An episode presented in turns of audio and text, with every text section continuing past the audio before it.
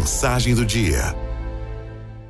Camille Paglia, em entrevista à revista Veja, disse que as mulheres andam tão estressadas que muitos homens desistem da ideia de casar. E para ilustrar esse ritmo frenético que estamos vivendo, ela pergunta: Alguém lembra de ter tido uma avó agitada? Vamos por partes.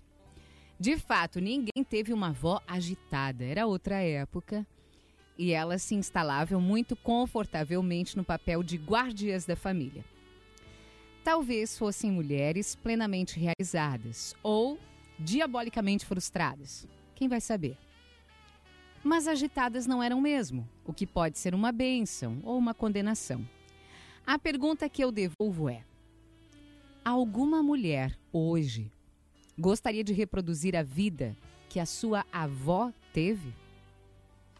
No entanto, eu concordo quando a Camille Paglia diz que as mulheres andam estressadas demais. Ainda que não acredite nessa história de que os homens estão desistindo de casar. Todos nós, homens e mulheres, sonhamos em ter uma relação estável e legal. Mas para isso acontecer, não pode haver competitividade. E talvez seja essa a razão do nosso estresse. Estamos competindo bobamente com os homens, infantilmente com as nossas avós e estupidamente com nós mesmos. Ainda desejamos provar para o mundo que, yes, we can. Sim, nós podemos. Claro que as mulheres podem tudo, está sacramentado. Mas será que devemos querer tudo? Tudo? Onde foi parar o nosso critério de seleção? Já não sabemos distinguir o que é prioridade e o que pode ficar em segundo plano. Tudo virou prioridade. E só uma mulher supersônica consegue ter eficiência absoluta em todos os quesitos: melhor mãe, melhor amiga, melhor filha, melhor namorada, melhor esposa, melhor profissional, melhor dona de casa e melhor corpo. É morte por exaustão na certa. Eu proponho que a gente dê uma folga para nós mesmos.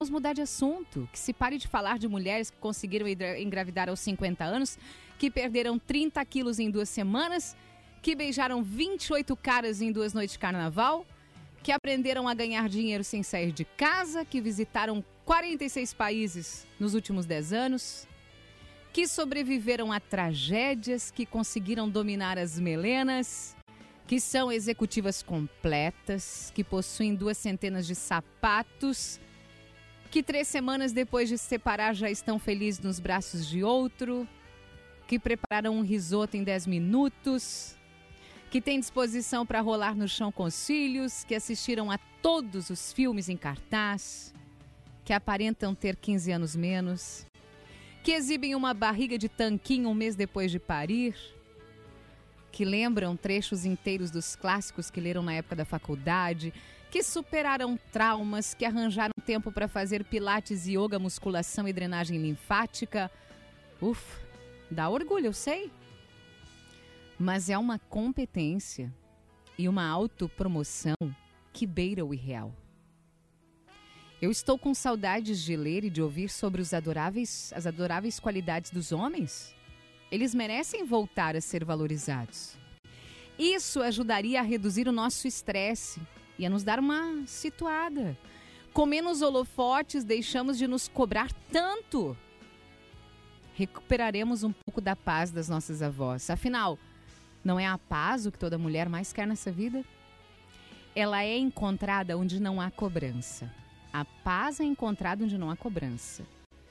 Mulheres, sejamos apenas sem heroísmo, sem loucuras, com a nossa doçura e a nossa força, com a nossa amargura e a nossa fraqueza. Mulheres, mulheres e basta. Araldo FMI